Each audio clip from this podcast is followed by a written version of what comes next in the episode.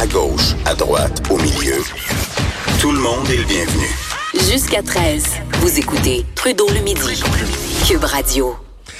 Je vais vous parler de... de c'est une nouvelle qui est anecdotique, mais qui en même temps, je trouve, en dit long, là, des fois, sur certains travers de, de, de notre société.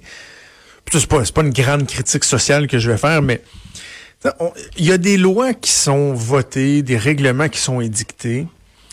Et des fois, bon, on se dit, OK, il y a le, cadre de la loi et il y a l'application de la loi. Et on aimerait ça, des fois, que les gens qui sont responsables d'appliquer la loi soient capables de faire preuve de gros bon sens. Dans certains cas, on leur donne carrément pas cette latitude-là. Et c'est un peu ridicule tu sais, où là je m'éloigne un peu, mais tu sais, parlons par exemple d'un professeur qui fait preuve d'initiative, qui veut enseigner de telle façon à ses élèves ou de déroger un peu du programme, mais qui pense que ça va aider en raison, je sais pas moi, la dynamique de sa classe ou quoi que ce soit, on va dire non, non, ici au Québec, ça marche que t'as ça, c'est en place, tu le suis, voici ta marche à suivre. C'est la même chose aussi dans certains règlements des fois. Euh, règlements de, je veux dire, de cours là, criminels, des, trucs qui peuvent, vous, amener des amendes. Tu un employé qui est payé pour faire quelque chose, qui doit mettre en application le, le règlement, la loi. Et des fois, c'est peut-être parce que les gens sont complètement bornés ou zélés ou qui sont carrément conditionnés à ne pas être capables d'utiliser leur gros bon sens pour déroger un peu, comprendre qu'il y a des circonstances. Et la raison pour laquelle je vous parle de ça, c'est qu'il y, a une nouvelle qui a été sortie hier par euh, les gens de Cogeco Nouvelles. On donne toujours le crédit, Jonathan Bernard de Cogeco Nouvelles. Vous savez, la loi sur l'utilisation du cellulaire au volant euh, a été resserrée au cours des dernières années. On est très, très strict. Les, le montant des amendes a augmenté beaucoup, beaucoup depuis quoi? Un an, un an, peut-être deux, je pense, à peu près un an. Euh, C'était sous l'ancien gouvernement. Euh, donc, les amendes, le nombre de points d'inaptitude, c'est vraiment rendu très sévère. Plusieurs centaines de dollars, je c'est cinq points d'inaptitude si vous vous faites pogner. C'est correct. C'est correct. Moi, je, dois avouer que des fois, je, des fois, je dois faire attention. Quand je fais des lumières, par exemple, quand je suis complètement arrêté à une lumière, je vais avoir des fois eh, tendance à juste acheter un petit coup d'œil, j'ai-tu manqué de quoi de gros? Mais en conduisant alors qu'il fut une époque euh, où euh, à l'époque des BlackBerry là, où moi j'étais en politique puis on avait des BlackBerry, j'avais mon doigté là puis tu sais dans, je faisais beaucoup de Québec-Montréal, j'avais deux mains sur le volant avec le BlackBerry en haut, puis tac, tac, tac, tac, tac, tac, je pouvais répondre à peu près à 25 messages en roulant. Ça, je fais plus ça. Je fais plus ça vraiment. Je, me suis sensibilisé à l'importance, au danger que ça pouvait représenter. C'était pas la même chose avant. On n'était pas conscient de ça. Il n'y avait pas de statistiques, etc. Donc, on a resserré les lois. Mais là, vous avez une dame qui s'en va au Tim Horton, elle est à val Elle est au service à l'auto. Puis tu c'est les services à l'auto où tu as deux voies pour accélérer le service. Tu es en alternance. Il y en a un à gauche, l'autre à droite. Vous commandez. Puis bon, après ça, vous vous suivez à la queue leu pour aller payer puis chercher votre commande. La madame, elle commande son café. Et là, entre la petite borne où elle commande son café et la fenêtre, comme on nous demande, souvent même c'est écrit, merci de préparer votre argent pour essayer que le processus soit fluide. Elle, comme c'est le cas avec bien des gens, paye avec PayPass, avec son application de carte de crédit sur son téléphone. qui est rendu une façon courante de payer. Fait pendant qu'elle roule, j'imagine, un gros 1 km heure écart, sort son téléphone puis ouvre son application de carte de crédit pour être capable de payer. Là, en parallèle, il y a un champ de police. Tu elle vient, de payer, là, elle, vient de commander, elle sort son téléphone. Puis voiture, le, policier, dit euh, Attendez-nous, euh, après avoir payé, là, pris votre café, attendez-nous, on a affaire à vous. Le policier va voir la madame, puis dit Vous aviez votre cellulaire en main, au volant. Ils ont donné une étiquette de 486$, puis 5 points de démérite. 5 points d'inaptitude. La madame a dit au policier, ben voyons, regardez, je vais vous le montrer, mon application est ouverte, c'était pour payer. Le policier, il a dit, t'as rien qu'à contester.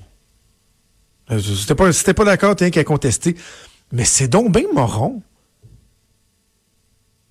donc, je, le dis, il y a des fois qu'on ne donne pas assez de latitude pour euh, être flexible dans l'application des lois. Mais il y a d'autres fois où on a affaire à des gens qui sont juste morons. Est-ce qu'ils sont morons parce que justement, on leur dit tellement qu'ils doivent appliquer la loi telle qu'elle puis pas sortir du cadre?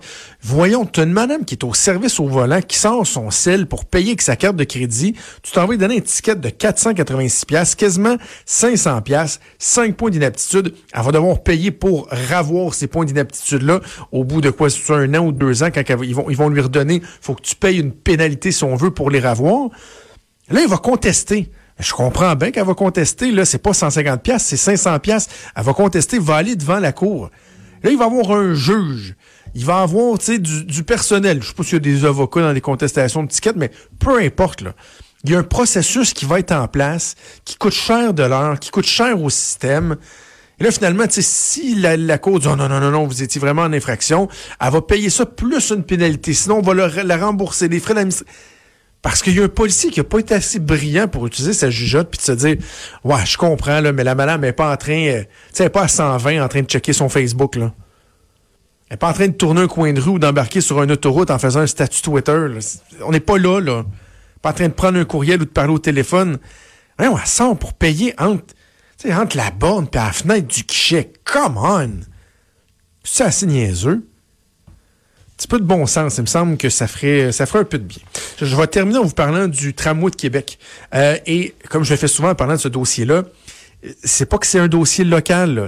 Il y a un intérêt national parce que ça met en lumière les tensions entre le gouvernement fédéral et le gouvernement provincial. Je vous rappelle, un projet de 3 milliards. Le gouvernement du Québec a dit, nous, on met 1,8 milliard. Il reste 1,2 milliard à mettre pour le gouvernement fédéral.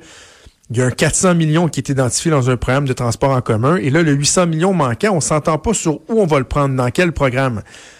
Là, ça, ça, fait des mois déjà que cette chicane-là dure.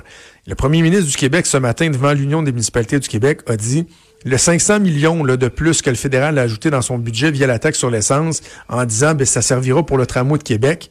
On vous confirme que ce sera pas le cas. Ça va servir pour des projets des municipalités.